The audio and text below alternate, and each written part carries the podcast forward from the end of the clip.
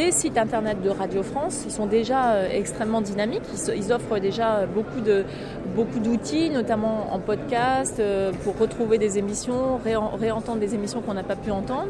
Donc ils sont vraiment très, très inventifs en la matière, mais ils peuvent effectivement aller plus loin, travailler aussi avec les sites de France Télévisions, puis offrir une offre qui soit encore plus diversifiée pour les auditeurs. Euh, on peut penser par exemple aux programmes en langue régionale qui peuvent sur Internet prendre encore plus d'ampleur que ce qu'on peut trouver à la radio ou à la télévision.